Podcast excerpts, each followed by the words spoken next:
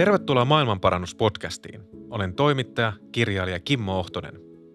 Maailma ei huku ainoastaan roskaan ja sontaan, vaan myös tietoon. Some pursua päivittäin kaikenlaista informaatiota, usein aika kyseenalaistakin.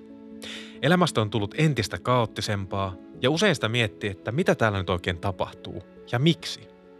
Mä oonkin huomannut, että teknologian huimasta kehityksestä huolimatta usein se kuranteen tieto, jota me nyt kipeästi tarvitaan, löytyy mistäs muualtakaan kuin kirjoista. Siksi Maailmanparannuspodcastissa etsitään ympäristökysymysten ympärillä niitä tiedonjyväsiä ja oivalluksia, joilla me voidaan tehdä maailmasta astetta parempi paikka. Yksi kirja kerrallaan. Jokaisessa jaksossa saan vieraakseni kirjailijan, jonka kanssa parannamme maailmaa niin kuin huomista ei olisikaan. Tässä jaksossa maailmaa parantaa kanssani kirjailija ja biologi Tiina Raevaara. Tiina on filosofian tohtori, joka on kirjoittanut lukuisia romaaneja, kauhua, trillereitä sekä tietokirjoja. Oppaanamme toimii Tiinan teos Minä, koira ja ihmiskunta. Ihana päästä parantaa sunkaan maailmaa tämän Minä, koira, ihmiskunta teoksen tiimoilta, mutta mä haluan kysyä tämän kaikilta ja kysyn sulta, että mistä idea lähti tähän, että sä lähdet pöllyttää ihmiskunnan historiaa niin kuin muiden eläinten, etenkin koiran näkökulmasta? No kyllä se lähti jostain turhautumisesta, siitä, että meillä on aika paljon semmoisia suosittuja historioitsijoita maailmalla, joiden semmoiset aika populaarit teokset aina jotenkin asettaa ihmiskunnan johonkin semmoiseen kehykseen ja vähän niin kuin selittää, että minkä takia ihminen on sellainen kuin ihminen on. Mutta aina unohtaa toiset lajit, että se on aina vaan se ihminen jossain sillä umpiossa, joka ei ole yhteydessä mihinkään. Ja tälleen biologin näkökulmasta sehän on niin kuin – vääristelyä ja valehtelua ja tahallista harhaanjohtamista. Että halusin tavallaan tuoda näkyville sen, että ihminen nyt on niin kuin muutkin eliö, niin se on niin kuin osa verkostoja ja muut lajit vaikuttaa siihen. Mutta myös sen, että miten muut lajit on vaikuttanut ihmisen kulttuuriin ja tavallaan siihen niin kulttuurievoluutioon, että jotenkin se ihmisen biologia, niin se ehkä jääkin tässä pikkasen sivummalle, että joku semmoinen, miten suuri merkitys toisilla lajeilla ja vaikkapa just koiralla on ollut meille siinä tiellä ja sillä kulttuurisella tiellä, mikä on tehnyt meistä nyt tällaisia, mitä me nyt ollaan. Ja mä tykkään siitä, että kun itse luki sun kirjaa, niin se löi vähän päin pläsiä, koska mä kuulun niihin, jotka tykkää näistä brainy-bookseista, kun niitä, niitä kutsutaan tämmöisiä, mitkä aivokirjaa. Että niin kuin sä mainitsit Hararin ja Rutger Bregmanin. No niin, mä vähän niin kuin viittaan. Just näin. Ja sitten mä tajusin itse se aina, että oi, mä tunnust, tunnistan tuonne, että mäkin olin, että Aa, kiva, nyt mä ymmärrän tästä sekamelskasta nimeltä ihminen vähän enemmän, kuin mä luin Mut heidän mäkin tykkään niistä. Siis esimerkiksi Bregmanin kirjasta tykkäsin ihan tosi paljon ja sehän on kuitenkin tavallaan niin kuin samoilla, samoja polkuja kulkee osittain kuin minä. Mutta jotenkin se, että halusin täydentää sitä kuvaa ja siis mä tykkään kanssa näistä selityksistä jotenkin sillä, että ihmiskuntaa voi katsoa vaikka tästä näkökulmasta ja se näyttääkin tällaiselta ja se tuo niin kuin tästä näkökulmasta katsominen tuo järkeä näihin asioihin. Että tykkään kyllä tavallaan pohjimmiltani myös Hararista ja ei ihan niin paljon kuin Bregmanista. Ava- Mutta siis jotenkin halusin tuoda tämmöisen niin kuin monipuolisemman kuvan. Avaatko vähän niille, jotka ei ole lukenut tai kuunnellut näitä kirjoja, että mitkä oli niin kuin Bregmanin ja Hararin ne pääajatukset ja teesit, että miten he, mistä niin kuin siitä sanoit näkökulmasta he katto ihmistä? Joo, Rutger Bregmanin kirja taitaa olla hyvän historian nimellä suomennettu, niin se on tavallaan vaan semmoinen tavallaan väittää ja todistaa suht todeksi sen, että ihminen on lajina kuitenkin kiltti ja avulias. Jotenkin mielellään nähdään ihminen pahana ja itsekkäänä ja ilkeänä. Ja me tykätään lukea iltapäivälehdistä semmoisia niin tarinoita pahoista ihmisistä, jotka pettää toisensa ja huijaa ja tappaa ja vaikka mitä. Mutta pohjimmiltaan ihminen on jotenkin tosi kiltti ja lauhkea lajina. Ja sitä Bregman siinä niin todistelee erilaisilla historiallisilla anekdooteilla ja ja tapahtumilla ja semmoisilla tapahtumilla, jotka on selitetty jollain tapaa julkisuudessa ja hän niin kuin tavallaan menee takaisin siihen, että menikö se oikeasti näin vai oliko siellä sitten kuitenkin kilttejä ihmisiä taustalla ja sitten myös tutkimustiedolla ja tällaisella. Hyvä kirja. Harari jotenkin vähän laajemmin katsoo ihmiskunnan historiaa ja menneisyyttä ja hän selittää ihmistä yksinkertaistettuna niin, että ihminen on tämmöinen yhteisiä tarinoita jakava laji ja se tavallaan pitää meidät yhtenäisenä, että me luodaan joku tarina ja sitten me kaikki uskotaan siihen ja sitten me tavallaan rakennetaan yhteiskuntaa sen tarinan varaa ja niitä tarinoita nyt voisi olla vaikka uskonnot. Niinhän puhuu niin kuin kaikki tavallaan, että rahakin ja valuutat on niin kuin mielikuvituksellisesti tuotettuja Joo. tarinoita, joihin me sitten uskotaan ja jotka rupeaa säätelemään meidän elämää. Joo. Yksinkertaistaen. Joo. Tykkään Hararissa siitä kyllä semmoista iskevyydestä ja vähän pienestä provosoinnistakin. Hän jonkun verran viittaa muihin lajeihin kirjo, kirjoissaan, mutta jotenkin katsoo sitä aika paljon vaan tämmöisen siitä näkökulmasta, että ihminen on käyttänyt hyväksi muita lajeja. Ja sekin totta kai todella pitää paikkansa, mutta minusta kokonaiskuva on kuitenkin monimuotoisempi. Joo, koska toi on niin kiva aloittaa keskustelemaan sun kirjasta näiden kahden herran kautta, koska sä viet sen just sinne, minne he eivät menneet. Niin kuin, että me mennään sitten niin kuin, muiden lajien, mutta ennen kaikkea koiran ja suden ja – tässä heitä mun mielestä ihan hyvä tehdä tämmöinen äh, niin kuin disclaimeri, että me ollaan molemmat koiran omistajia. Kyllä. Voidaan sanoa aika koira rakkaita ihmisiä ja puhutaan aina kun nähdään, niin puhutaan koirista. Ja... No pakkohan niistä on koirien vaivoista. Ja... niin, millä aloitettiin juuri äskenkin. Mun mielestä, siis sä et ole nyt nukkunut viime yönä hirveän hyvin. Joo, mulla on kaksi pienikokoista koiraa ja molemmat onnistui loihtimaan itselleen oksennustaudin eilen ja ne nukku sitten. Nukuttiin kolmisteen he olivat mun kyljissä kiinni ja puklasivat sängyllä koko yön. Ja ovat nyt jatkaneet sitä aamulla, että saa nähdä minkälainen kaos siellä odottaa, kun pääsen takaisin kotiin. Ovat ihan hyvässä kunnossa, syövät ja juovat ja ovat virkeitä, mutta tällainen pieni sivutoiminto ollut nyt sitten päällä. Ne on aina, meidän Alma Mäykkö kanssa oksensi yöllä kymmentä yli yksi, seisoin pihassa, pihalla ja tota, odottelin, että hän – ei, anteeksi, ei, ei oksentanut, vaan ripuloi siis siinä se jonkun kymmenen minuuttia, niin se on aina jotenkin koiran omistajana, niin, niin onko se nyt oikea sana, mutta että kuitenkin niin kun koira on perheenjäsenenä, niin se on aina jotenkin jäätävää, kun ei niin kuin tiedä, että mikä sillä mahtaa olla. Joo, onhan se vaikeampaa kuin ihmisen kanssa ja jotenkin vaikea luottaa itteensäkin, että luenko nyt oikein ja olenko tarpeeksi huolestunut vai olenko nyt liian huolestunut – lukuisat ovat ne kerrat, milloin on viety koira lääkäriin ja mitä ne oikein löydy, mutta rahaa kuluu paljon ja sitten se paranee siitä itsekseen. Ja sitten toisinpäinkin, että kumpa olisin jonkun pienen tuntuisen vaivan lähtenyt aikaisemmin hoidattamaan, niin olisi säästynyt vaikka joltain selkäkivuilta sitten koira myöhemmin. Hyvä, että mä en ole ainut ihminen tässä maailmassa, joka tekee noin, että nähnyt sen eläinlääkärin vähän semmoisen puolhuvittuneen ilmeen, että – ei tässä mitään hätää ole, että kassan kautta kotiin vaan, että koira on ihan kunnossa. Mutta kun Rahalla ei, tästä selvä. Kyllä, just näin. Mutta kun ei, niin just toi, että ei tiedä ja niin kuin sitä sunkin kirjaa lukeessa miettii just sitä, että miten hyvin sitä tuntee oman koiransa ja miten hyvin me niin kuin luetaan toinen toisiamme, mutta yleensä se ongelma tuntuu olevan, että me ei osata lukea sen koiran kommunikaatiota. Joo, ja mä oon oikeastaan tuon kirjan kirjoittamisen jälkeen vielä enemmän ryhtynyt pohtimaan sitä, että mitä se tekee koiran ja ihmisen suhteelle – just se, että me ei todella sitten kuitenkaan voida koskaan olla varmoja, että ymmärretäänkö toisiamme tai ymmärtääkö se koira mua. Että siinä on aina semmoinen lasiseinä lopulta välissä. Mä oon miettinyt esimerkiksi sitä, että minkä takia ihmiset niin kamalan raskaasti suhtautuu koiran kuolemaan, niin kuin itsekin. Siis se tuntuu jollain tapaa syvemmältä menetykseltä kuin vaikka omien isovanhempien menetys, vaikka koirakin niin kuin – elettyään hyvän elämän ja kuoltuaan vanhana menehtyy samalla tavalla kuin minun isovanhempani, niin silti siinä on jotain satuttavampaa vielä siinä koiran menetyksessä. Ja mä oon ruvennut miettimään, että se on just se, että me ei kuitenkaan koskaan lopulta oikeasti tavoiteta sitä toista. Me niin kuin yritetään koko tämä meidän yhteinen elämä viestiä – ja sitten siinä on se lasiseinä välissä ja me ei koskaan saada sille lopulta oikeasti sanottua, kuinka tärkeää se oli ja kuinka paljon me sitä rakastettiin. Että siihen joku semmoinen niin kuin menetetään se yksilö, rakas yksilö, mutta menetetään myös joku sellainen lopullinen mahdollisuus ymmärtää toisiamme, kun sitä ei koskaan voikaan saada. Onpa hienosti sanottu, joo. Mä mietin heti Alma. Nyt me itketään tässä. Niin, ja mä rupesin miettimään Raunia sun kirjassa. No niin. Se oli niin kuin – sydäntä. Mä oon nyt kaksi kertaa lukenut tämän teoksen ja molemmilla kerroilla niin kuin ottaa aika sielun pohjasta. Ja sitten varmaan niin kuin, luonnollisesti mä rupean heijastaa Raunin tarinaa me, meidän koirien tarinoihin, ja koska nekään ei ole, meidän koirat ei ole enää nuoria, niin tota, valmistelee sitä, mihin ei voi valmistautua. Joo, se on hirveä tätä ihmisen kohtalo, että eletään niin pitkään ja meidän kanssakulkijat elää niin vähän aikaa siihen verrattuna, että sitä rupeaa aika aikaisin jo tekemään semmoista, niin kuin, tai se niin kuin tietoisuus siitä, että tämä koira tavallaan kulkee kohti kuolemaansa.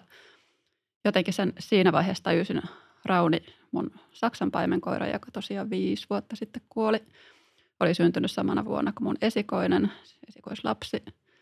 Ja jotenkin siinä vaiheessa, kun lapsi tulee teini-ikään, niin koira onkin jo niin vanha, että silloin enää hetki jäljellä – ja se oli jotenkin kauhea se niin kuin tajuaminen, että toinen tavallaan kulkee kohti aikuisuutta ja toinen kulkee kohti vanhuutta ja kuolemaa.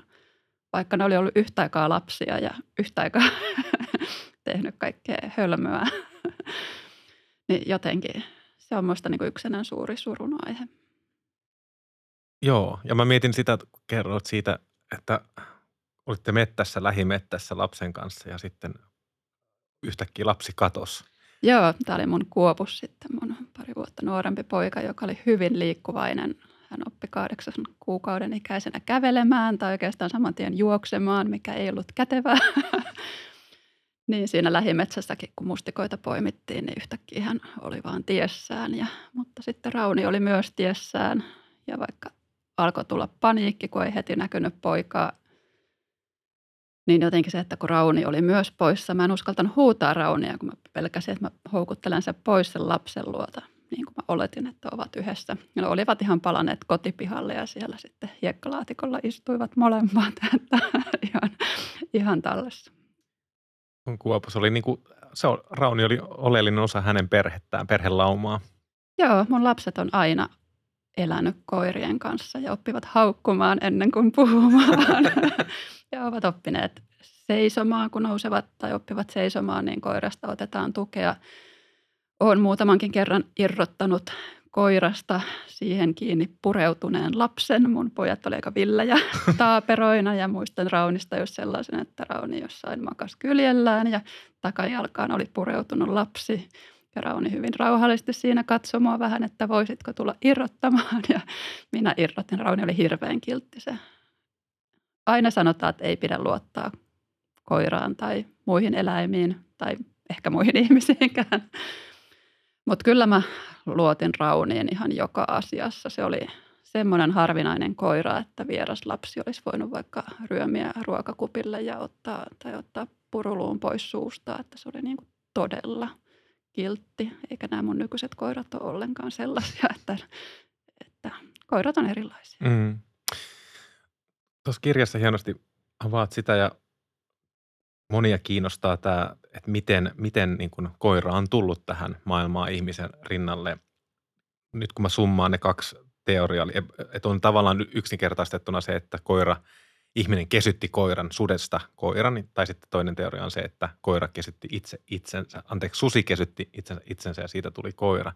Niin kun sä teit tätä matkaa, niin miten sä ajattelet nyt kumpi sun mielestä on – totuudenmukaisempi teoria? Mä ajattelen, että ne on molemmat totta. Siis oikeasti todennäköistä on varmaan se, että koiria on kehittynyt sudesta monessa eri paikassa.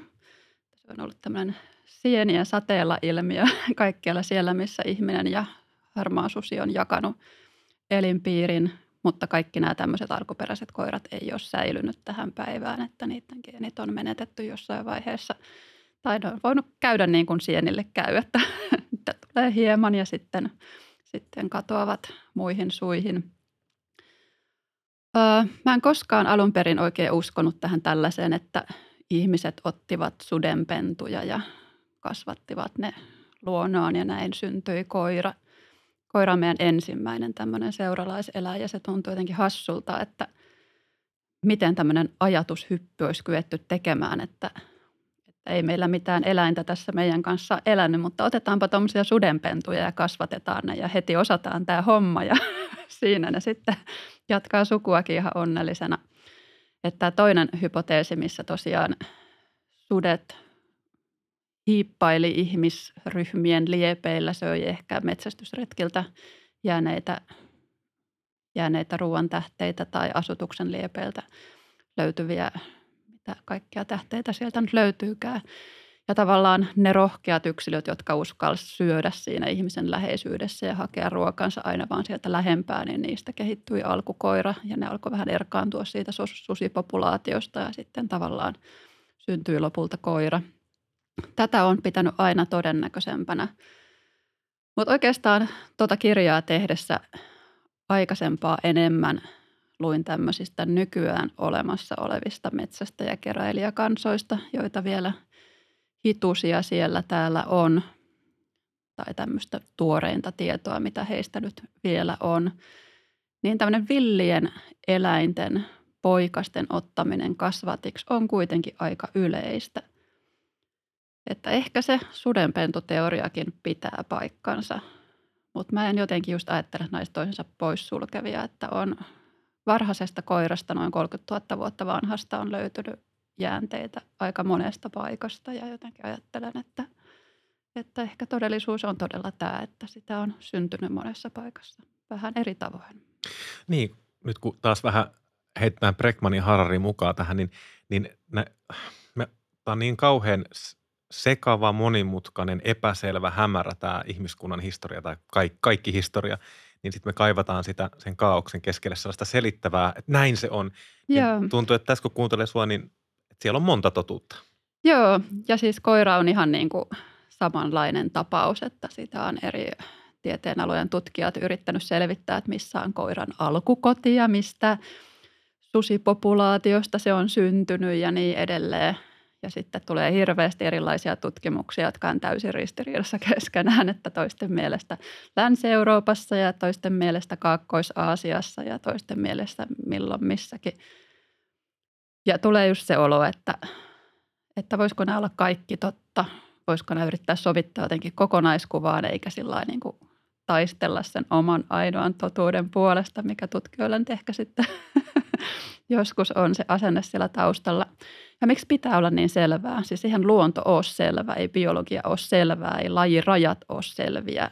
Kaikki on tämmöistä hähmäistä ja sekoittuvaa ja harmaata aluetta, niin uskon, että se on tällaista sumua.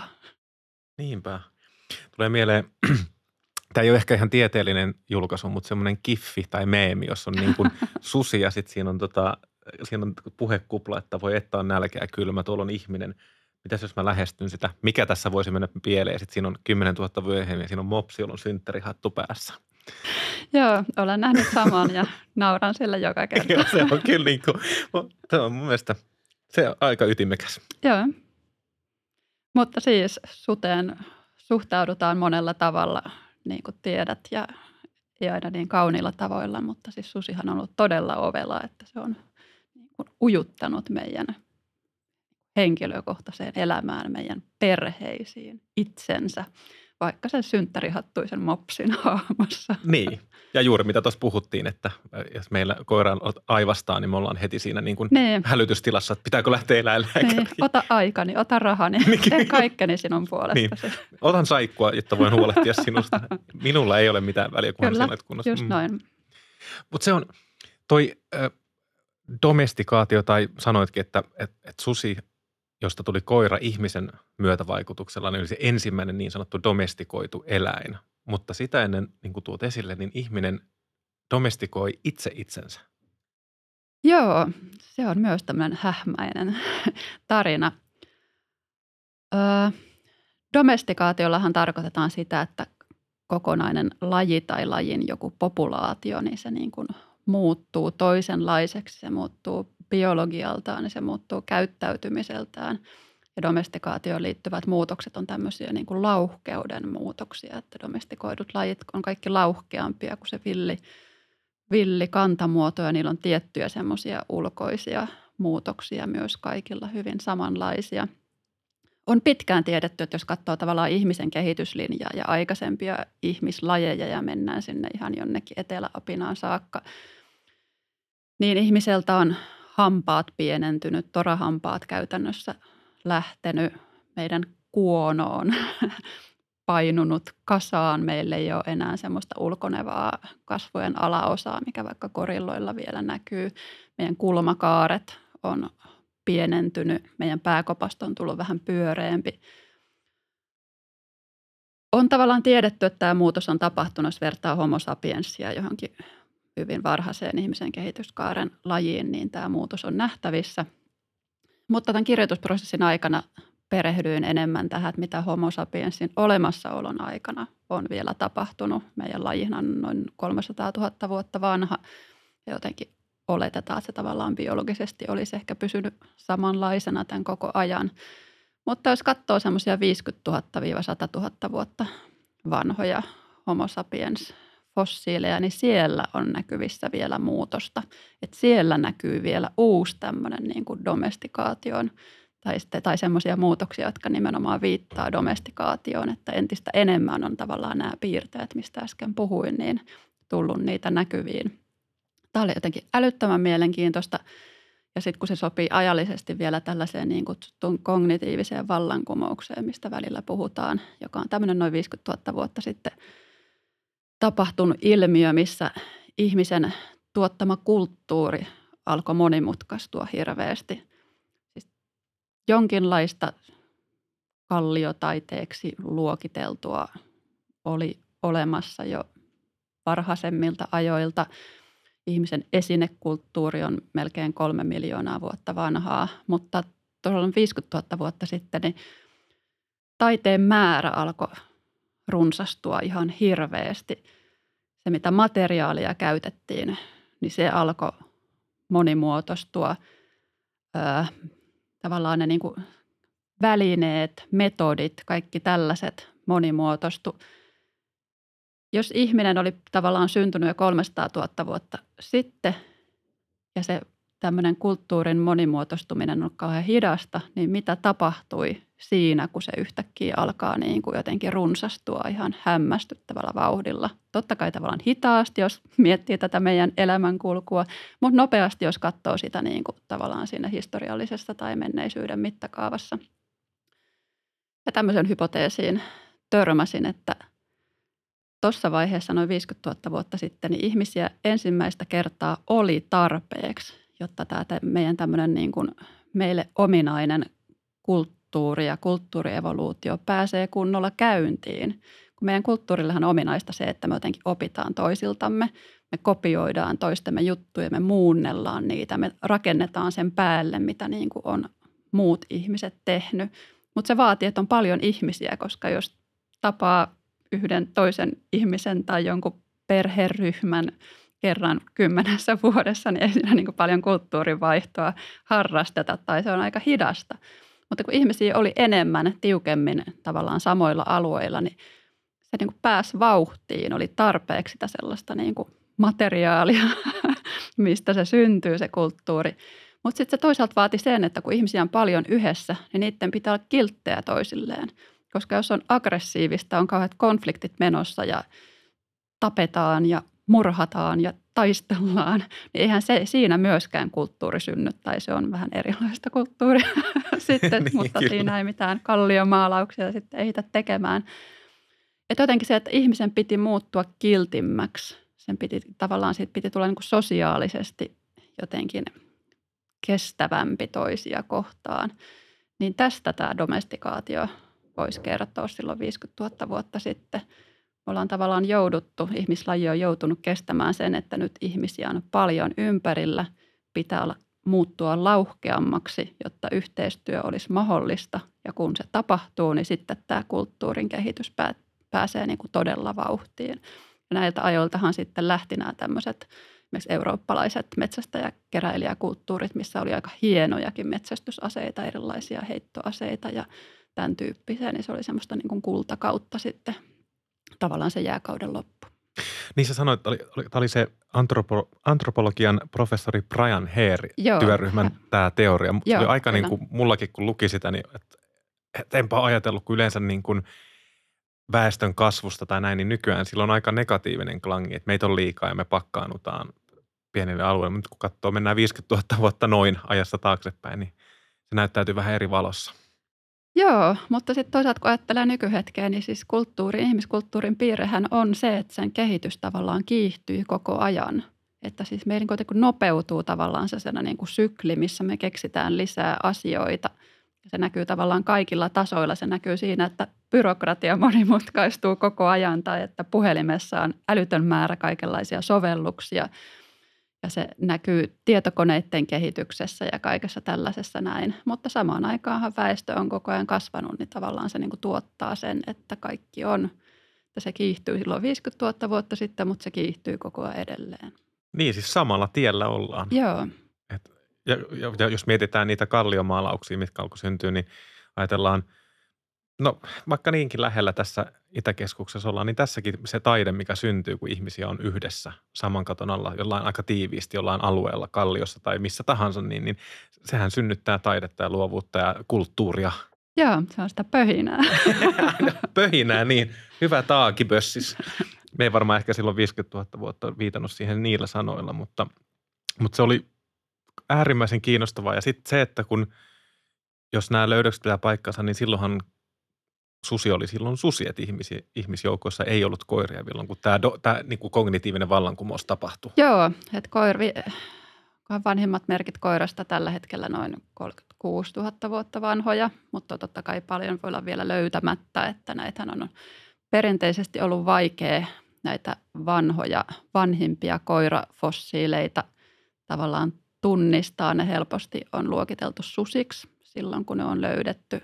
Ja jotenkin tämmöinen tutkimusmaailman kiinnostus ylipäätään näitä domestikoituja eläimiä kohtaan, niin se on ollut vasta nyt viimeisen ehkä 15 vuotta semmoista jotenkin niin kuin relevanttia. Tai aikaisemmin niitä pidettiin jotenkin semmoisena vähäpätöisenä tutkimuskohteena, että villit eläimet on jotenkin mielenkiintoisempia. Mutta joo, mutta laitan itse tavallaan sijoitan se vähän niin kuin samoihin aikoihin jonkun tämmöisen ihmiskunnan kiinnostuksen muunlajisia eläimiä kohtaan, joka sitten ehkä tuotti tämän koirankin sitten siinä noin 35 000 vuotta sitten, koska kun katsoo tätä taidetta, mikä lähti syntyy silloin kognitiivisen vallankumouksen aikaa ja sen jälkeen, ja katsoo kaikki kuuluisimpia luo, maalat, tämmöisiä luolia, jotka on täynnä maalauksia ja piirroksia, tai katsoo maailman vanhinta tällä hetkellä tunnettua ihmisen tämmöistä maalausta. Ne kaikki kuvaa toislaisia eläimiä. Ne kaikki säännönmukaisesti kuvaa eläimiä. Ihminen ei kuvaa itseään. Siellä on välillä ihmishahmoja joukossa, joukossa, mutta tosi vähän. Ne ei kuvaa meidän ravintokasveja tai asumuksia tai maisemia tai, tai mitään tällaista, vaan ne kuvaa toisia eläimiä. Ja jotenkin mä yhdistän tämän niin kuin tämmöisen kognitiivisen jonkun jonkun hyppäyksen, mitä silloin tapahtui ja se kulttuuri pääsi syntymään oikein semmoisella sykäyksellä. Et siihen jotenkin vahvasti on liittynyt myös tämä ihmisen kiinnostus muunlajisiin eläimiin ja se on jotenkin vienyt tätä kulttuuria eteenpäin ja johtanut kaikenlaisiin sekä hyviin että huonoihin asioihin myöhemmin. Tuo on niin jännä, koska miettii, että kukapa meistä nyt ei tiedä, että ihminen on tehnyt kalliomaalauksia, mutta sitten samaan aikaan on niin pysähtyvä, että niin, me emme ole kuvanneet kaveriamme, joka siinä vieressä on saattanut leirinuotiolla olla, vaan se on aina ollut toislainen. Joo, just nämä Laskoon ja Soveen kuuluisat luolamaalaukset, niin nehän on niin eläinlaumoja, valtavia eläinlaumoja, eri lajeja, niin yksityiskohtaisesti tehty, että tavallaan niin yksilöiden erot näkyy siellä. Sitten siellä joukossa saattaa olla joku yksittäinen ihmishahmo, jolle silläkin on laitettu vaikka sarvet päähän. että vielä joku tämmöinen, niin kuin, että onko siihen niin kuin pohdittu jotenkin tälle ihmisen ja muiden lajien eroa tai onko se joku samaanin kuva tai vai onko se ollut vain arkinen tapa pukeutua, että on sarvet päässä. Että useinhan näitä aina vähän tulkitaan tämmöisten niin kuin rituaalien kautta, mm. vaikka ne ei välttämättä sellaisia ole ollut ollenkaan. Mutta siis mielestäni äärimmäisen mielenkiintoista ja jotenkin jäänyt aika vähälle keskustelulle näinkin iso aihe. On, ja niin kuin lähettiin Hararista ja Breckmanista, niin toden totta tässä niin kuin alkaa näyttäytyy ihan eri tavalla tämä meidän oma, oma historia. Ja mulle oli toinen, nyt kun heitellään näitä nimiä tässä meidän hattuun, niin Pat Shipman, joka oli mulle ihan uusi tuttavuus. Tämä, niin kuin, oliko se ihmisen diagnostiikka ja ne piirteet? Joo, hän oli mullekin uusi tuttavuus, mutta onneksi löysin sen siinä ennen kuin tavallaan rupesin kirjoittaa kirjaa, koska hän oli jotenkin niin ratkaiseva hänen ajattelunsa kirjan synnyn kannalta, että oli hyvä, että saattoi niihin tutustua heti siinä prosessin alussa. Hän on tänne yhdysvaltalainen paleoantropologi ja tosiaan hänen käsitteensä on tämmöinen eläinyhteys, joka tavallaan on semmoinen joku selkäranka niin kuin ihmiskunnan kehityksessä ja evoluutiossa ja se tavallaan sitoo kaiken yhteen. Ja tosiaan hän esittää, että mikä nyt ei ole ollenkaan hänen ajatuksensa, vaan ihan niin kuin ylipäätään ajatus, että ihmiskunnan kolme tämmöistä tunnuspiirrettä tai tämmöistä diagnostista piirrettä, millä ihmis, ihminen lajina voidaan tai ihmisen kehityskaari voidaan niin kuin erotella muista eläimistä, on tämä esinekulttuuri, johon kuuluu tietysti ne ensimmäiset kiviesineet, mutta nykyään sitten vaikka nämä mikrofonit ja kuulokkeet, mitä meillä täällä on. Sitten toinen tunnuspiirre on just tänä niin symbolinen ajattelu, mikä on nyt sitten vaikka sitä kulttuuria ja taidetta ja kalliotaidetta tai vaikka tämmöisiä podcasteja. niin se on jotenkin ihmisille tyypillistä. Ja kolmas on sitten tämä toisten lajien domestikaatio. Nämä kaikki on sellaisia asioita, joita jossain määrin esiintyy muissakin muidenkin eläinlajien kohdalla, mutta paljon vähäisempänä ja paljon niin kuin jotenkin pinnallisempana eikä niin monimuotoisena eikä niin säännönmukaisena. Ja sitten Sitman itse tuo siihen tämmöisen neljännen piirteen, joka on just tämä eläinyhteys. Ja eläinyhteys hänelle on sitä, että ihminen on laina jotenkin kuuluu tavallaan niin kuin ihmislajin luonteeseen, että se on kamalan kiinnostunut muista lajeista, eläinlajeista ja se hakee niihin kontaktia – se on ollut hyödyllistä joskus menneisyydessä, mutta se on tavallaan siitä on muotoutunut, että se on paitsi, että se on tämmöinen kulttuurinen piirre, niin siellä lopulta siitä on tullut meidän biologinen piirre. Se tavallaan on meidän geeneissä ja me tehdään sitä edelleen jotenkin luontaisesti, eikä me aina välttämättä siitä kauheasti hyödytä. Että siitä on tullut jotenkin vaan semmoinen, mitä me tykätään tehdä.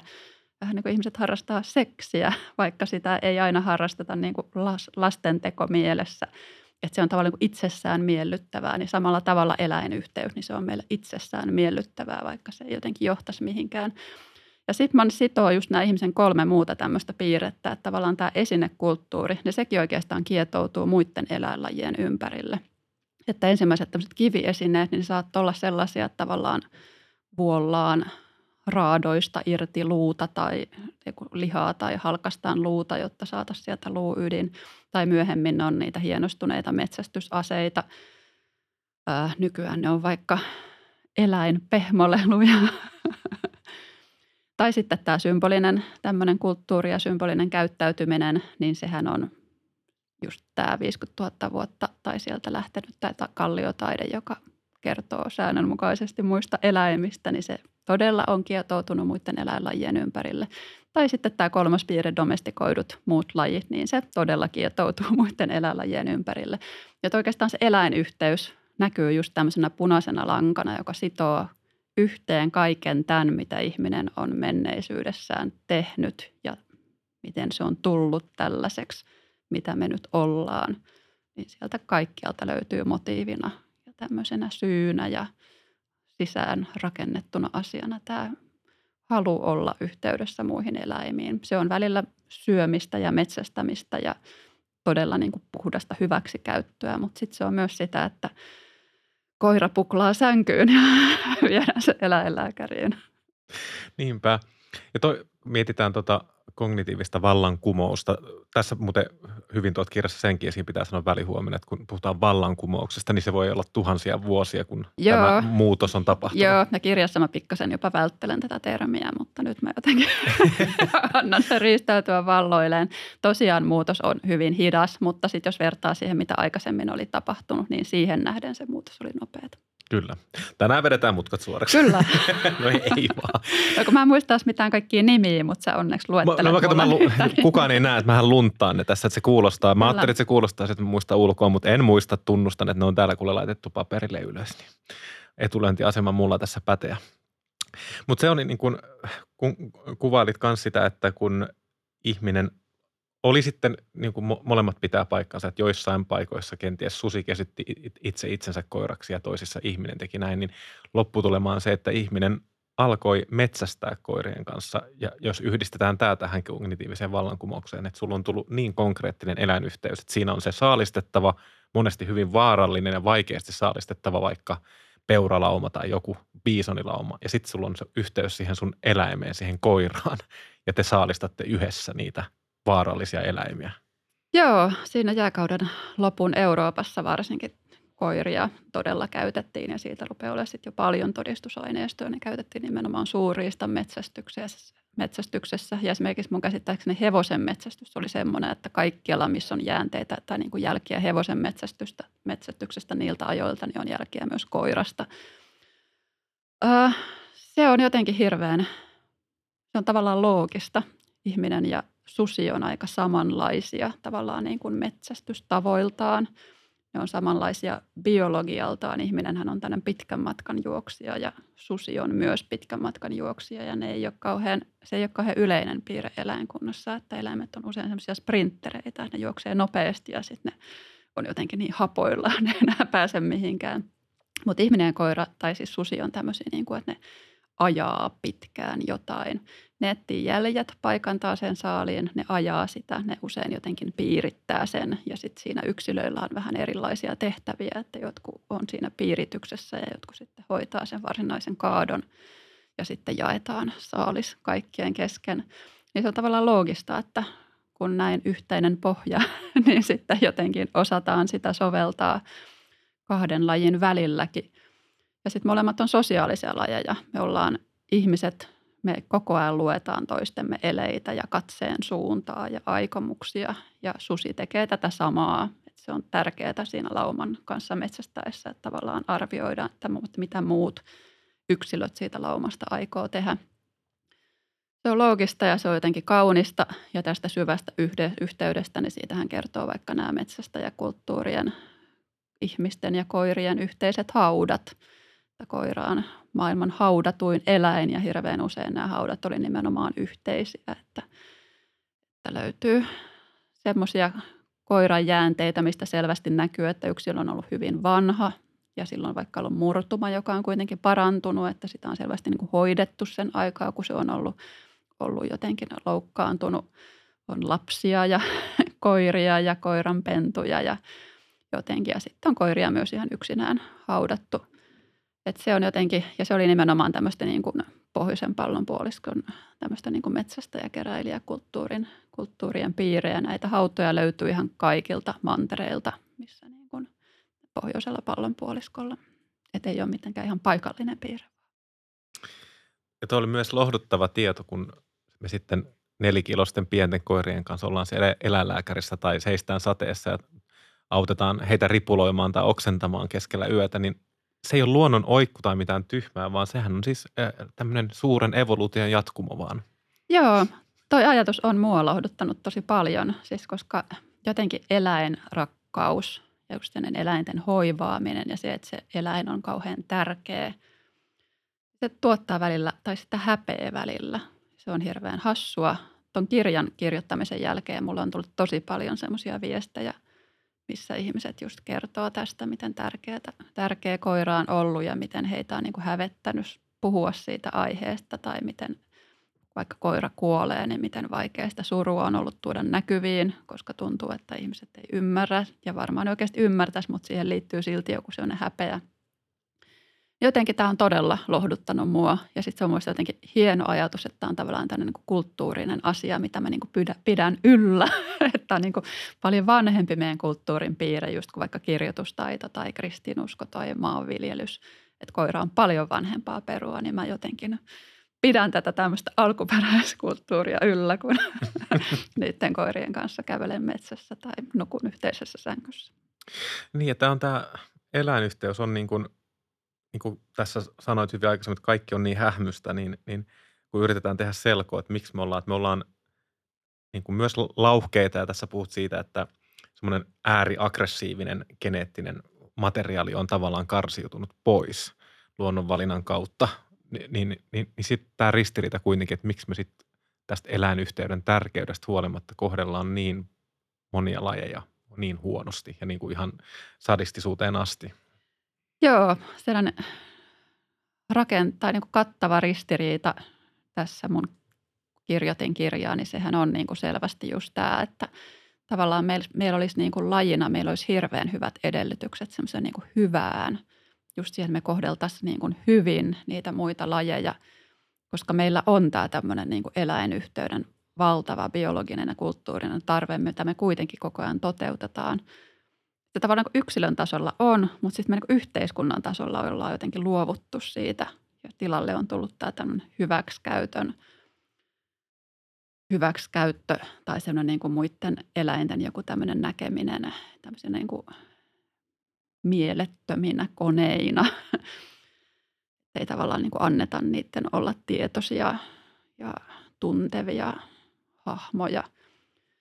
Ja sitä pohdin siinä varmaan jotenkin aavistuksen naivisti, koska mulla tähän sekoittuu joku sellainen kauhea niin kuin tunnereaktio ja sellainen niin kuin turhautuminen ja vähän myös viha tai aika paljonkin viha usein. Ö, jollain tapaa syytän tätä maanviljelyskulttuurin syntymistä, että vaikka se oli sitä aikaa, milloin domestikoitiin sitten muut nämä kotieläimet, naudat ja siat ja kissa ja ankat ja kanat ja niin edelleen – niin jotenkin se, että ihminen muutti silloin sitten tämmöisen niin paikallaan pysyviin suuriin yhteisöihin ja ihmisen omaa käyttäytymistä ruvettiin kontrolloimaan entistä enemmän. Se oli toisaalta tärkeää, koska oli sitten kerta kaikkiaan niin paljon ihmisiä samassa. Nyt jotenkin se, että tavallaan juututtiin paikoillemme, niin sitten me saatiin myös kahlittua ne toiset eläimet kiinni niihin tai ne suljettiin niihin aitauksiin sen sijaan, että niitä, niitä oltaisiin paimennettu tuolla ympäri aroja. Se oli tavallaan se ensimmäinen askel ja sitten mietin näitä uskontoja, jotka on syntynyt just hedelmällisen puolikuun alueella, jossa siis maanviljelyskin pitkälti syntyi. Niin nehän käyttää paljon vaivaa. Esimerkiksi raamatun teksteissä käytetään paljon vaivaa siihen, että niin kuin perustellaan, että miten ihminen tavallaan on jotenkin luomakunnan kruunu ja vastuussa ja kaiken yläpuolella ja tavallaan kaikki muu elollinen on jotenkin ihmisen sellaista just karjaa ja puutarhaa, mitä hoidetaan. Että se ei ole saman arvosta, vaan se on alempana ja se on niin kuin olemassa meitä varten. Et selvästi niin kuin ihmiset laittanut vaivaa niihin aikoihin siihen, että on tavallaan jotenkin saatu oikeutettua se, että miksi tällä tavalla niin kuin – suhtaudutaan hyväksi käyttäen muuhun, muuhun elolliseen. Sitten toisaalta syytän valistuksen aikakautta sitten 1600-luvusta luvulta eteenpäin. Esimerkiksi Descartes'ta tästä tämmöisestä ajattelusta, että ihminen on ainoa tämmöinen tietoinen olento ja sitten muut eläimet, siellä ei niin kuin ole ketään, joka tuntisi mitään, että, että tavallaan viedään se semmoinen sielu muilta eläimiltä.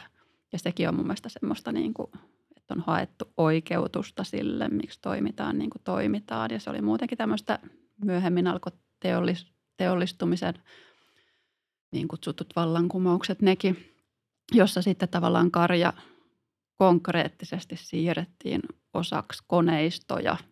Ja nythän meidän lehmät on, saattaa elää niin, että ne ei pääse koskaan ulos ja ne on siellä – käy koneessa lypsäyttämässä itsensä ja ne eläinyksilöt, jotka ei tuota maitoa, eli urokset, niin ne sitten vaan työnnetään toiseen suuntaan siinä koneistossa ja ne sitten tuottaakin lihaa. Että tavallaan meillä on jotenkin sattunut tällaisia muutoksia, jotka on tuottanut semmoista ajattelua, jotka on nyt sitten jotenkin tuottanut meille semmoisen filosofian, että me ollaan jotenkin oikeutettuja toimimaan muuta elollista kohtaan niin kuin me toimitaan. to, joo, tuo on mulle niin kuin päräyttävä lukea siitä, kun sä sanoit René Descartesista 1600-luvulla, että, että nämä tämmöiset, että tietoisuus kuuluu, nyt mä taas lunttaan, en muista tätä ulkoa, mutta että, että niin kuin tietoisuuden käsite, että se kuuluu vain ihmiselle yksin oikeudella, niin se on niin kuin tämmöiset ei perustu mihinkään tutkitu, tutkimukseen, että ne on syntynyt niin kuin filosofian kirjoituspöydillä. Mutta sitten se jatkaa niin kuin vuosisatoja ikään kuin normina, että näinhän se on. Ja sitä sitten tukee, niin kuin sanoit, uskonnot ja rakenteet tukee tätä ihan täyttä niin kuin huuhaata. Joo, ja siis vaikka me nykyään ollaan tavallaan niin virallisesti jotenkin ylipäätään luovuttu tämmöisestä kartesiolaisesta dualismista, että olisi erikseen joku ruumis ja erikseen joku mieli, niin kyllähän se edelleen elää ihan yhtä vahvasti. Että se elää meidän kielen käytössä ja ajattelussa. Me pidetään ihmismieltä jotenkin, että se on niin kaiken yläpuolella. Ihmisruumiskaan ei ole niin tärkeä kuin ihmismieli, mutta se ihmismieli joka tapauksessa on niin upea asia, että sitä ei niin kuin muilla eläimillä kerta kaikkiaan ole. Ja se tuottaa kaikkia kummallisia suht, niin eroja suhtautumistavassa. Paljon on miettinyt tuota eläinten kärsimysten lopettamista. Meillä on aina hirveä kiire lopettaa, eli tappaa joku eläin, jos tuntuu, että se kärsii. Se on vaikka loukkaantunut jotenkin äärimmäisen nopeasti. Se niin kuin tapetaan ja me perustellaan sitä, että se ei niin kuin saa kärsiä. Se on meistä kaunis teko. Mutta ihmiselle me jotenkin niin kuin tavallaan – ihminen meidän mielestä saa kärsiä. Ei me olla lopettamassa ihmisiä, jotka loukkaantuu tai on pahasti sairaita. Me jotenkin ajatellaan, että ihminen on ainoa laji, joka jotenkin kykenee järkeilemään sen kärsimyksen ja tavallaan niin kuin kestämään sen ja näkemään, että tämä muuttuu tästä paremmaksi ja sen takia se sitten voi kärsiä hetken. Ja tämä on minusta esimerkiksi yksi tämmöinen niin kuin vinouma, mikä mä en tällä niin kuin yritä sanoa, että eläimiä ei pitäisi lopettaa ja tuolla pitäisi vaan antaa kitua. En ollenkaan, mutta voisiko tätä jotenkin vähän monimutkaisemmin ajatella? Ei välttämättä tarvitse muuttaa mitään tekoa, mutta haluan osoittaa, että tässä on joku tämmöinen kummallinen ajattelun ero. Ja se kertoo just siitä, että me niin oletetaan, että ne toiset eläimet ei yhtään kykene, niin kuin, ne ei niin kuin kestä mitään. Että niillä ei ole mitään semmoista tietoista ajattelua, millä ne pääsisi sen ruumiillisen kivun ulkopuolelle. Mä katson intohimoisesti sääksi pesintäkameroita, niin kuin tiedät. Ja tota kirjaa kirjoittaessani seurasin yhden kesän ajan pesintää kahdella pesällä. Toisella pesällä oli tämmöinen nuori sääksi naaras nuppu, joka ensimmäistä kertaa pesi siinä kesänä. Mä oon jotenkin paljon miettinyt nupun ensimmäistä munintaa, kun se munii ensimmäisen munan sinne pesälle. Ja nyt kun on katsonut niitä kauemmin, niin sen huomaa hyvin, että ne ensimmäiset munat, niin ne on, siis se muninta on paljon hitaampaa. Ja seuraavana kesänä ne on sieltä pulpahtaa paljon nopeammin. Mutta se ensikertalainen, kun munii, niin se on huomattavan hidasta. Ja mä jotenkin annan itseni olettaa, että se sattuu sitä sääkseä koska se on jotenkin semmoisessa asennossa siellä. Nyt mä inhimillistän. Se on muista samanlaisessa asennossa, mitä ihminen olisi, kun sitä sattuu. Tai se muistuttaa mua itseäni synnyttämässä semmoinen joku sulkeutuu siihen omaan kipuunsa ja yrittää vaan kestää sen, yrittää jotenkin hiljentyä sen äärelle ja jotenkin kestää sen, kun se velloo siinä jonkun aikaa. Ja muista sääksi teki samaa – se selkeästi sattui. Se piti semmoista pientä uikuttavaa ääntä ja se kesti aika kauan. Se pysyi siinä jotenkin niskaköyryssä pesällä. Ja silloin mä jotenkin ajattelen, että tota lintuahan sattuu, mutta se kestää sen. Se ei joudu semmoiseen mielettömään paniikkiin, että se jotenkin säntäilisi siellä. Mitä me niin ehkä ajatellaan, että eläimet, joilla ei ole tämmöistä niin kykyä kestää kärsimystä, niin eikö se pitäisi näkyä just semmoisena, että ne ei niin kuin jotenkin – kykene olemaan siinä tilanteessa, vaan ne olisi niin kuin semmoisina niin kuin hysteri, hysteerisinä. Kun mulla menee tikku sormeen, niin mä huudan paniikista. Mitä mä No joo, joskus näin, että sä et jotenkin kierry sen kivun ympärillä.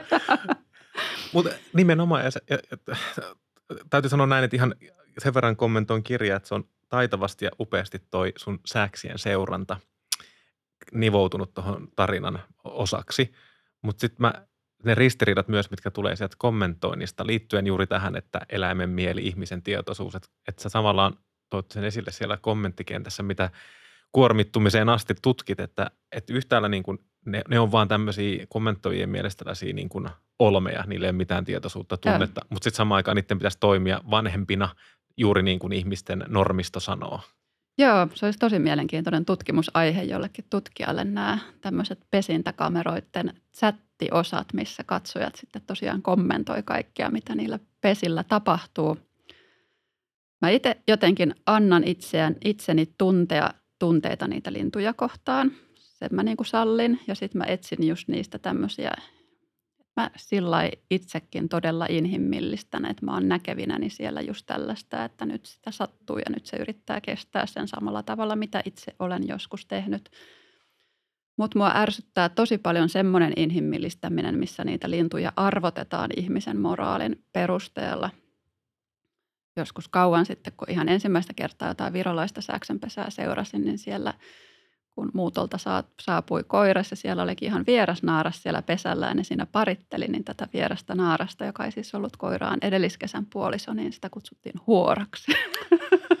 niin siis tällaista, missä, missä tavallaan ihmisen moraalikoodista tulee siihen. Tai tämä nuppu, joka on sellainen vähän ärhäkämpi sääksi, niin sillä on semmoinen niin inhoa ja lauma sillä siellä chatissa, että tänä kesänä Nuppu on ollut psykopaatti esimerkiksi, koska se ei tasapuolisesti onnistunut ruokkimaan kaikkia kolmea poikastaan. Tai Nupun kaksi jäljelle jäänyttä poikasta, niin toista nyt tässä lähipäivinä kutsuttu esimerkiksi häiriköksi, koska se on mennyt toiselle pesälle hakemaan ruokaa. Ja jotenkin se ja siis lintututkijoiltahan kuulee kaikki sellaisia mielenkiintoisia, että esimerkiksi kun joku, joku perhe on seurannut pitkään joutsen paria, joka pesii lähistöllä.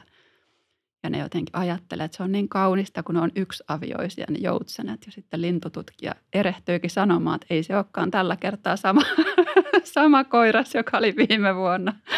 Ja, sitten se onkin ihan kauhea tieto. Että jotenkin heijastetaan myös omia ihanteitamme muihin lajeihin ja ehkä tämmöisiin kauniisiin, uljaisiin eläimiin, että ne on just avioisia ja jos puoliso menehtyy, ne ikinä pariudu enää. No kyllä pariutuvat ja jotenkin.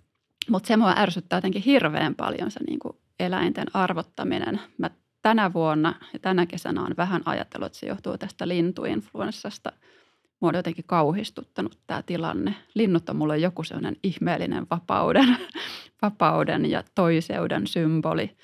Ja tämmöiset uutiskuvat lokeista, joita niin kuin massoittain on kuolleena tai pelottelut, että tämä tarttuu muihinkin lintulajeihin tai tämä tarttuu vaikka mun sääksiin. Se on tuntunut tosi hirveältä ja mä jotenkin pelkään lintujen puolesta. Niin se, että chatissa sitten haukutaan ja arvotetaan lintuja tämmöistä niin kuin ihmisen moraalin perusteella, niin se ehkä tänä vuonna on sitten niin erityisen pahalta musta tuntunut. Joo, ja avaat hyvin juuri, että sä pelkäät niiden sun seuraamien sääksien puolesta, kun kesä on ohi ja ne lähtee pitkälle ja hyvin Joo. vaaralliselle muuttomatkalle. Ja... Joo. Mä en tiedä, nyt kun no me ollaan täällä parantamassa maailmaa, niin mä keittiöpsykologia hengessä nyt tässä vähän tulkitsen omiani, mutta tota ammualaisuudessa tässä ei ole mitään järkeä. Mutta siis kun mä mietin, että – Tuo on niin yleinen. Tuo olisi muuten mielenkiintoinen tutkimus äh, jollekin tieteelle, nämä chattikentät, mutta että onko se sitten jotain, että kun siinä yksilöityy, sä voit projisoida kaikki ne tunteet, ne, mitä sä et, kun tämä maailma on muuten niin hallitsematon ja kaikki ristiriidat ja epäselkoisuudet, mitä sä et hallitse, niin siellä sä sitten hallitset, sä voit sanoa, että se on sitä tai tätä ja kaikki on niin hirveän selvää, kun sä katsoisit jotain saippua operaa ja sä vihaat jotain sen jonkun, jonkun niin kuin hahmon tyyppiä ja rakastat toista ja elät – että siinä on niin kuin samoja tavallaan tasoja. No ihan Hetken yhtä. elämä on hallittavaa. Joo, ihan yhtä keittiöpsykologina olen monesti ajatellut, että ihmiset sinne jotain omia äiti-ihanteitaan sitten, että tuollainen äiti olisin itse halunnut olla, että rauhallisen tasapuolisesti syötän poikasiani enkä itse syö mitään. uh, Mutta siis jotain semmoisia omia ihanteita ehdottomasti niin kuin heijastetaan, että kellä ne sitten on mitäkin, että jolla ne liittyy siihen johonkin semmoiseen niin äidin rakkauteen, että mitä se niin kuin kaikissa utopioissa voisi olla ja mitä se missään nimessä ei ole. Tai joku semmoinen, niin kuin, että mikä on ihanteellinen yksilö, että se on uhrautuva. Monella on esimerkiksi vaikeuksia kestää sitä, että jos sinne pesälle hyökkää vaikka kanahaukka – niin ei ne sääksi emot lähde sen kanssa tappelemaan, että ne väistää ja niiden on niin kuin vaikea kestää tätä, että eikö nyt vanhemmat tee kaikkensa lasten puolesta, että ne ei jotenkin kykene näkemään sitä, mikä on se todellisuus, missä ne linnut toimii. Ah, ja on varmaan se hallinta, että joku semmoinen, että on vaikea kestää arvaamattomia tilanteita – ja vaikea kestää semmoisia arvaamattomia tilanteissa, missä yksilö käyttäytyy arvaamattomasti, että se onkin sitten jotenkin ärhäkkä. Nyt yhdellä pesällä nähtiin semmoinen poikkeuksellinen lentoon lähtö yhdeltä poikaselta. Se oli siellä pitkään ollut jo sen ikäinen, että voisi lentää, mutta se todella lensi vasta sitten, kun sen sisarus oli työntänyt sen laidan yli. Ja tämähän oli myös niin kuin semmoinen niin kuin todella moitittava tilanne, kun on tällaista niin kuin aggressiivisuutta sisarusten kesken, että eihän se niin kuin ollenkaan meidän ihmisten ihanteita vastaa. Ja totta kai siis sillä ylipäätään mielenrauhan kannaltaan kivempi seurata jotain pesää tai pesintää, missä kaikki sujuu jotenkin mukavan just tälleen lauhkeasti. Että kyllä mä itsekin niin kuin, jotenkin mullahan menee mielenrauha todella helposti, jos jollain pesällä tapahtuu jotain kauheata, joku kuolee tai katoaa tai niin edelleen. Niin kyllähän se olisi ihanaa, kun takuu varmasti tietäisi, että kun tätä pesää katson, niin kukaan ei kuole ja kaikki saavat ruokaa tasaisesti ja niin edelleen. Mutta luonnossa ihan näin käy, eikä meidän ihmistenkään joukossa näin käy. Ei niin, juuri näin. Mä rupean miettimään, että tuossa toi lauhkeus, do, ihmisen domestikointi, niin Ilmankos Norppa-live on ollut niin suosittu, kun siinä makaa onnellinen norppa kivellä, aurinko paistaa, voi, voi paksusti ja siinä ei tapahdu yleensä mitään pahaa. Niin ei, se on tavallaan semmoinen... se peto jakaantuu. Että... Ei, ei. Että se on, sinänsä niin kuin, että siinä on kaikki, se on niin kuin yhtä, katsoisit ainaista onnellista loppua. Joo, no siis tollaistaan siinä niin kuin tavoittelee kyllä.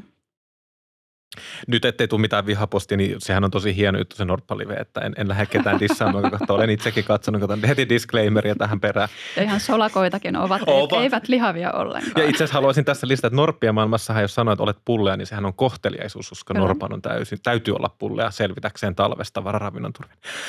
Huhhuh, pitää pitää tauko, hengästyttää. Tulee hyperventilaatio, ei vaan. Tota, mutta siis, tuossa kun mennään nyt sitten tähän – käydään näitä meidän kavereita, jotka on tässä kulkenut matkassa, niin kuin Brian Heerin tämä, tämä teoria tästä, että joukossa viisaus tiivistyy ja kulttuuri mm, kukoistaa. Ja lauhkeus. Lauhkeus nimenomaan ja pö, tulee pöhinää ja kognitiivista vallankumousta, niin, niin, ja, niin, niin mehän ollaan tultu, niin kuin sanoit, että nämä tämmöiset eläinten tietoisuudet, edes keskustelu siitä ja se vaatii semmoista kasvukipua, että jotkuthan – joissain ihmisissähän sehän on, aiheuttaa ihan valtavia niin kuin ihan, ihan raivon puuskauksia, jossa sanot vaikka, tai tutkija sanoo, että ollaan todettu, että tällä eläimellä on tätä ja tätä kognitiivisia älykkyysen tasoja, jotka vetää vertoja ihmisille, valaat, jääkarhut, norsut, ihan muutama mainitakseni, niin onhan edelleen me eletään semmoista tietynlaista älyn vallankumousta, että tulee uutta tietoa ja me taistellaan jopa sitä vastaan, koska se ei aina ole ihan miellyttävää meidän näkökulmasta. Joo, ja siis on hirveän vaikea purkaa, niin kuin itsekin tiedän, että on vaikea purkaa niin kuin omia käsityksiä, että mitä on ollut. Noiden lintujen kohdalla se, että kyllä mä itsekin välillä puhun linnuista, kun ne olisi jotain tämmöisiä viettikoneita, että kun joku ärsyke tulee tai joku signaali, niin sitten se tuottaa se koneisto jonkun aina samanlaisen vastauksen. Että kyllä jotenkin oma alani biologia, niin ei sekään todella mitenkään puhtain jauhoin tai miksi se sanotaan, niin tästä, tästä selviää, että kyllä me ollaan niin kuin toiset lajit, niitä ollaan tutkittu semmoisilla tavoilla, että se tieto, mitä on tullut, niin se on hirveän tuommoista niin kuin yksinkertaistavaa.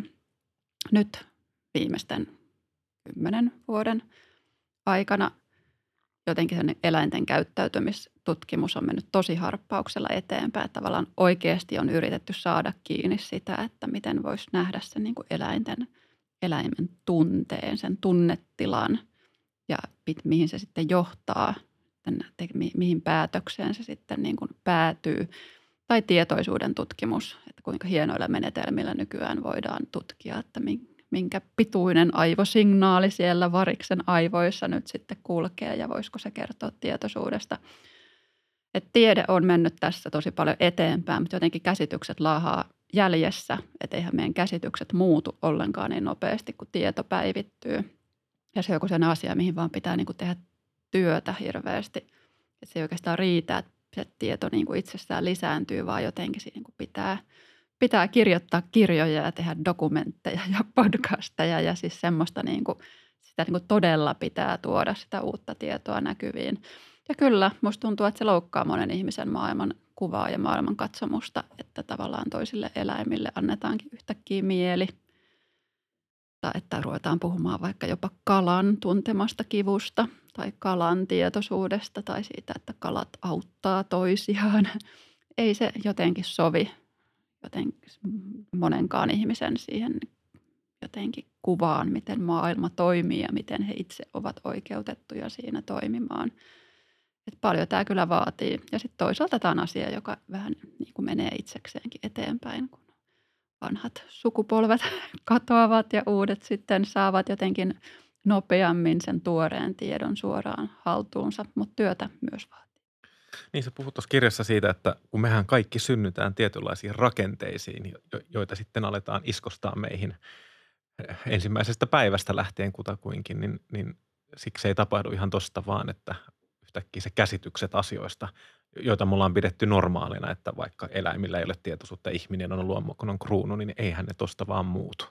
No joo, ja siis vaikka niitä haluaisikin muuttaa, vaikka omat käsitykset olisi ihan todella niin kuin tuoreita tietoa, niin miten yksilö muuttaa? Siis vaikka just tämä, niin kuin miten me kohdellaan tuotantoeläimiä, niin miten yksilö se muuttaa? Ei se muuta sitä yhtään mitenkään. Se voi käydä salakuvaamassa jossain ja ottaa kuvia ja tehdä tämmöistä kaikkea tärkeää työtä, mutta ei se muutos tapahdu siinä. Se on jotenkin, se tarvii niin paljon ihmisiä taakseen ja paljon aikaa taakseen.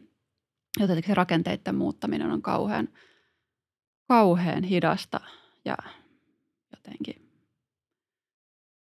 en sano toivotonta, koska eihän se ole, mutta siis jotenkin tuskastuttavan On jo, ja sä tuossa kirjassa mun mielestä hienosti käsittelet, että sulla on tosi paljon sitä tutkittua tietoa, joka johdattaa sitä tarinaa, mutta sä myös tuot rehellisesti esiin niitä ristiriitaisia tunteita, koska ei niitä voi sivuuttaa. Niihin törmää ja monet monet ihmiset kokee sitä, sitä henkilökohtaista ristiriitaa. Ja se, niin kuin sanoit, että pitää tehdä, kirjoittaa kirjoja, podcasteja ja tehdä ja ynnä muita, jotta asiat muuttuu. Ja mä niin kuin, se on tavallaan tämän koko podcastin pohjaidea, että mä joudun samalla itse kyseenalaistaa omia ristiriitojani ja tulemaan tietoiseksi niistä. Ja tämä, mon, monen monta kertaa tätä kirjaa lukiessa tuli silleen, että tota mä en ole tajunnut ajatella itsestäni. Mun mielestä se on hyvä tunne, eikä sille, että mä en, ensimmäiseksi, kun mä luen jotain, mikä ei sovi mun näkemykseen, niin mä silleen, että pff, mä en tätä kuuntele. Että ottaa sen ristiriitaisen tiedon läsnä ja pohtii sitä. Tämä on, mitä mä oon oppinut tässä vaiheessa. Joo, ei toi sitä, mitä itsekin yritän tehdä. Mulla on jotenkin onnekseni tavallaan semmoinen – viiteryhmä ympärillä, niin on taiteilijoita ja tutkijoita ja toimittajia, jotka tavallaan työssään koko ajan tekee sitä kyseenalaistamista ja epäilee itseään, niin tietyllä tavalla se on niin kuin, en sano, että se olisi parasta mahdollista, mutta se kuitenkin jollain tavalla aina vähän liikkuu mukana, että, että yritän huomata omat sokeat kohtani ja sanoa ne ääneen, jotta niitä edes olisi mahdollista muuttaa – ja huomata, että mikä teko kumpuaa itsekkyydestä ja mikä semmoinen, että hieman vinoutuneesti tulkitsen tietoa, niin mistä se sitten kumpuaa. Nyt olin viime viikonlopun katsomassa suurpetoja tämmöisistä valo, luontovalokuvaajien kojuista. Se oli aivan ihanaa, oli upeata nähdä niitä ja halusin hankkia itselleni tämmöisen kokemuksen – mutta eihän esimerkiksi vaikka jos nämä kojut, niin eihän niihin pelkkiä hyviä asioita liity, eikä se ole pelkästään niin kuin hyvä asia tai pelkästään jotenkin hyvää tuottava asia ja siinäkin vaikutetaan luotoon ja tuotetaan jotain luontoon. Että teen myös asioita, jotka ei ole niin kuin, tietoisesti teen asioita, jotka ei ole täydellisesti oikein, eikä mikään tässä maailmassa tietenkään ole täydellisesti oikein, mutta – jotenkin yritän käydä keskustelua muiden kanssa ja itseni kanssa ja, ja voisin olla paljon parempi ihminen kuin olen. Mm, ehkä se on tässä itse kullakin just se, että käy tätä prosessia läpi koko ajan melkein päivittäin, eikä sitten ainakaan itsellä se ei tunnu siltä, että se olisi jotenkin yli raskasta, vaan enemmänkin inspiroivaa, että, että tota, tietää aika selkeästi, että ei ole, mitään, ei ole mikään ilmaston mallioppilas tai minkään monimuotoisen mallioppilas, mutta ehkä menee koko ajan kehityskelpoinen, ei niin nuori enää, niin, niin se on ihan hyvä lähtökohta. Joo, ja se, että yrittää tuoda niitä asioita ja kiperiä kysymyksiä näkyviin muillekin, niin sitä nyt ainakin rehellisesti yritän tehdä. Yksi tosi iso ajatus, mikä mulla pamahti on tämä inhimillistäminen, minkä mainitsit äsken. Eli antropomorfismi, inhimillisten piirteiden antaminen eläimille. Ja tämä perusklassinen kaava on tämä, että ei mitään eläimiä ruveta inhimillistämään. Ja tavallaan nyt kun tulkitaan, niin se yleensä tarkoittaa sitä juuri, että niistä niille ei saa antaa mitään tietoisuutta.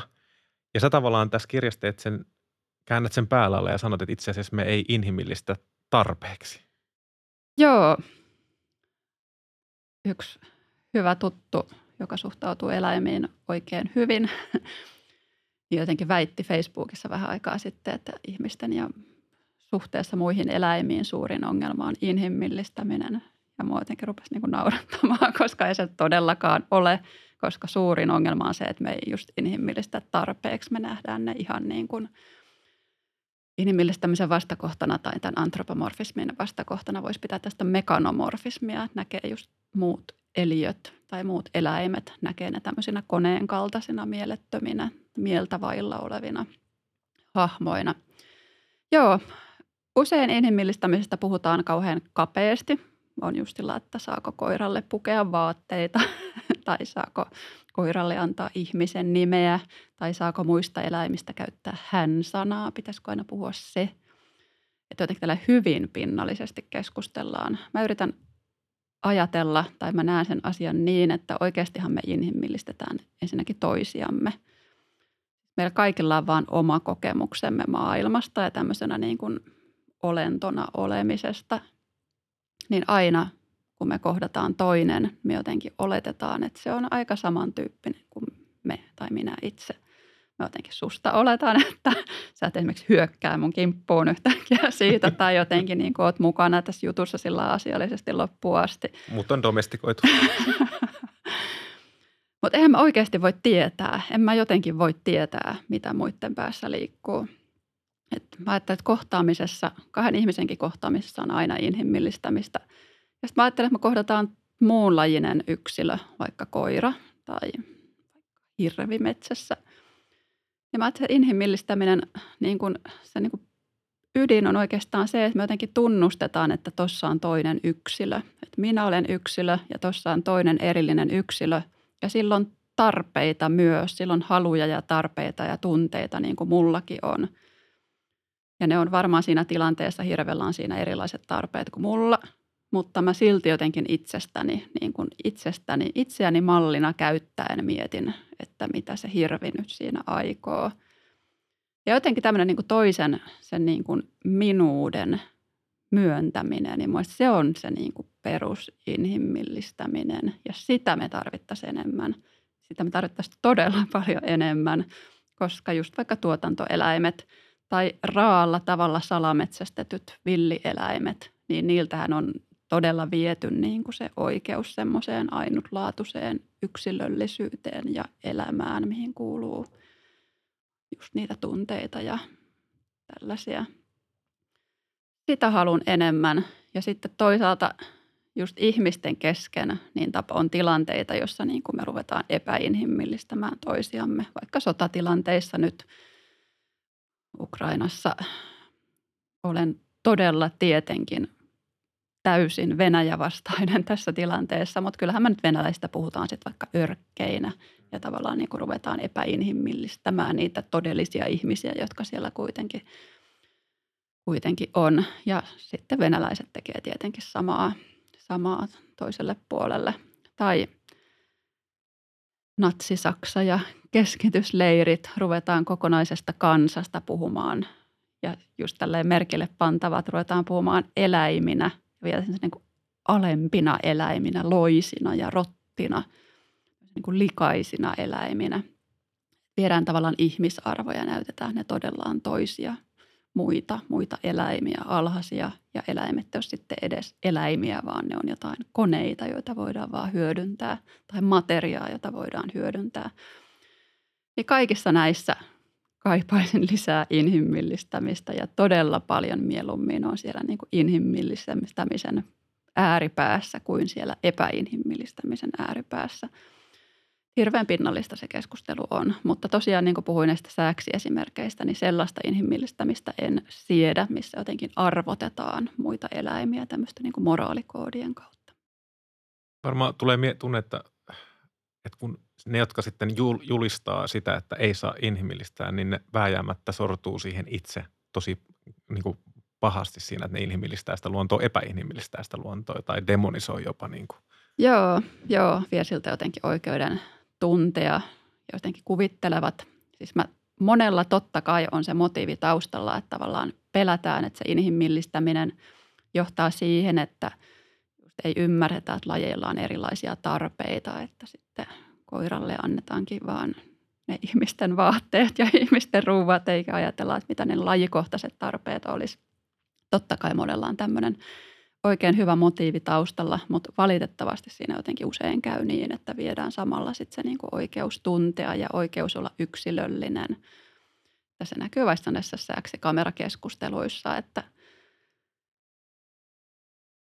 jotenkin tuohdutaan, jos joku käyttää sääksistä sanaa hän tai puhuu sääksi äidistä tai sääksi lapsista, kun pitäisi puhua emosta ja poikasesta – mutta sitten samalla jotenkin ei niin kuin viedään joku semmoinen oikeus olla niin kuin ainutlaatuinen ja persoonallinen. Tässä on monta puolta tässä inhimillistämisessä, eikä me voida tänään kaikkia kattaa, mutta ehkä semmoinen ajankohtainen, kun tuossa aikaisemmin puhuttiin mopseista ja susista samassa emojissa, niin Tuire Kaimiahan on tuonut tätä esille, että se on myös ongelma, että kun me katsotaan näitä hassuja eläinvideoita, kissavideot ja koiravideot on ihania, mutta sitten siellä on semmoinen tietyn lieveilmiö, että kun eläimet tekee hassuja, inhimillisiä juttuja, niin monesti se todellisuus taustalla on se, että ne on sairaita tai kivuissaan, eikä me ymmärretä ja me nähdään se jotenkin hassuna. Joo, ihan ehdottomasti.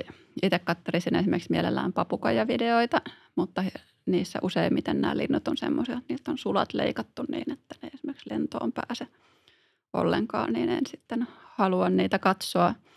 Koira-ihmisenä tunnistan nopeasti ne videot, missä jotenkin väitetään, että koira jotenkin nauraisi tai irvistäisi hauskasti ja oikeasti se onkin vaan ihan todella peloissaan, niin en sellaisia tule kattoneeksi. Mulla on sellainen hauska piirre mun Facebookissa nykyään, kun suositusten perust tai niin kuin algoritmit huomaa, mistä tykkään ja sitten siellä tulee näitä reelsejä, näitä lyhyt videoita, niin ne on pelkästään isoista ihmisapinoista tällä hetkellä. Siellä on gorilloita ja simpansseja, siellä ei ole mitään muuta. Se on huomannut algoritmi, että mä tykkään hirveästi katella niitä, kun gorillat on vuorovaikutuksessa keskenään vaikka. Wow, sitä on kyllä kiva katsoa. Ja se on niin kuin, jos ennen kymmenen vuotta sitten nämä tämmöiset – eläinoikeuksien vastustajat tai sen, että ylipäätänsä puhutaan leimas, että ne on, ne on näitä jotain hihuleiden juttuja, niin siihen onneksi, että kehitys on kyllä mennyt, että itse aika laajassa tuttavapiirissä siihen sitä niin kuin pohtii näitä asioita, pohtii, mitä mekin ollaan tässä puhuttu, niin pohtii kyllä kaikenlaiset ihmiset. Sä et voi niin kuin kategorisoida, että tämmöiset ihmiset on nyt niin kuin miettiä, että miten eläimet kokee maailman ja miten me voitaisiin kohdella heitä paremmin. Kyllä se on mulla tullut vastaan Suomessakin niin kuin ihan päästä päähän. Joo, olen kiinnittänyt samaan huomiota, että tosiaan ei ole mistään ammatista tai hippeydestä tai vihreydestä kiinni, että näitä asioita pohtii tai on jopa niin kuin avartanut selvästi käsitystään siitä, että mitkä kaikki eläimet voisivat olla tietoisia ja mitkä ne kognitiiviset kyvyt niillä on. Mutta joo, toi niin kuin tämmöinen eläinrakkauden stereotypia, se, että eläinrakkaus on semmoista pienten tyttöjen hömppää. Se on niin kuin mukavaa ja semmoista niin kuin vaaratonta, mutta sillä ei ole mitään merkitystä yhteiskunnan kannalta.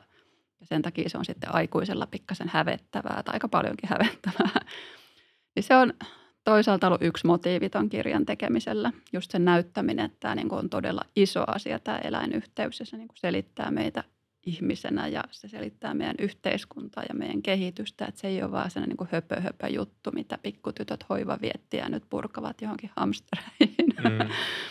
että se on merkityksellistä ja toivon, että se on tavallaan just tätä tämmöistä kehitystä, että, että eläinoikeudet ei ole vaan niiden kettutyttöjen juttua, vaan se on niin kuin tämmöistä niin kuin isompi kansanliike. Ja minä arvostan kettutyttöjä, niin tämä oli tämmöisenä läppänä vaan Niinpä, ja, niin, ja sitä voidaan käsitellä sitä kettutta. Se on niin kuin termiä, se on, hmm. sitä käytetään hyvin usein pilkkaamaan, mitä, mitätöimään erittäin valideja pointteja. Kyllä. Sä puhut uudesta ihmiskuvasta, että se olisi yksi keino auttaa muita eläinlajeja ja sitten tätä koko elonkehää, joka on monen mielessä vaikeuksissa. Niin minkälainen tämä vielä summa summarum on tämä ihmiskuva? No se olisi se, mitä me oikeasti ollaan. Me ollaan lauhkeita ja ystävällisiä ja rauhanhalusia – ja me tykätään ihan hirveästi, me ollaan kiinnostuneista muista eläinlajeista ja me vaistomaisesti oikeasti inhimillistetään niitä. Me ollaan näkevinään niissä tietoisuutta ja tunteita ja kaikkia. Joskus me arvataan väärin, mutta kun me ollaan tietoisia siitä, että me voidaan arvata väärin, niin sitten se johtaa siihen, että me enemmänkin suhtaudutaan uteliaasti, että tässä on tämmöinen tunteva olento, että mitä hän se haluaa. Että tavallaan ei tarvitsisi niin edes muuttaa mitään, vaan nostaa kunniaan se, mitä me oikeasti ollaan. Nyt tuntuu, että meidän niin yhteiskunta on rakentunut semmoiseksi, että se niin tekisi kaikkensa, että tämmöinen ihmiskuva ei voisi olla ihanteena. Ja just ne tuotantoeläimet, joita siis suurin osahan maapallon niin kuin eläinmassasta on meidän tuotantoeläimiä ja meitä itseämme. Mutta ne on samalla piilotettu täysin meidän silmiltä. Niin se, että esimerkiksi lopetettaisiin tänne piilottelu ja tuotaisiin näkyville, että tällaista se on, niin mä luulen, että se muuttuisi aika nopeasti, koska me ei oikeasti oikein kestetä eläinten kärsimystä, kun me oikeasti se nähdään, että sitten me kyllä tehdään asialle jotain. Ja lopetettaisiin tämmöisen niin kuin jotenkin semmoisen ihmisihanteen viljely, missä ihminen on joku semmoinen niin kuin järkiolento, että kaiken yläpuolella joku semmoinen kylmä, kova järki, joka ei salli sääliä eikä empatiaa, varsinkaan nyt muunlajisia eläimiä kohtaan. Tavallaan annettaisiin meille lupa olla se sellaisia, mitä me ihan oikeasti ollaan ja annettaisiin sille arvoa – eikä pidettäisi se, sitä sellaisena, mitä vastaan täytyy taistella, että älä on noin hentomielinen tai älä nyt sitä koiraa siinä, mitä sä sille lässyt. ja, tavallaan niin tajuttaisiin, että tämä on se, mitä me ollaan ja tämä on tehnyt meistä tällaisia. Tämä on antanut meille kaiken tämän rikkauden ja vaurauden, mikä on siis myös kirous toki, ja jolle silläkin pitäisi tehdä jotain. Mutta tavallaan tämä on se meidän perusolemus ja sille voisi antaa kunnian se, sellaisenaan, eikä sitä niin tarvitse yrittää työntää jonnekin taka-alalle piiloon. Viisaita sanoja. Kiitos. Olipa kiva parantaa sunkaan maailmaa. Toivottavasti se nyt parani tai paranee tulevaisuudessa, mutta oli tosi kiva jutella. Lähdetäänkö me hoitaa meidän koiria? Lähdetään. Sitä tärkeintä tehtävää.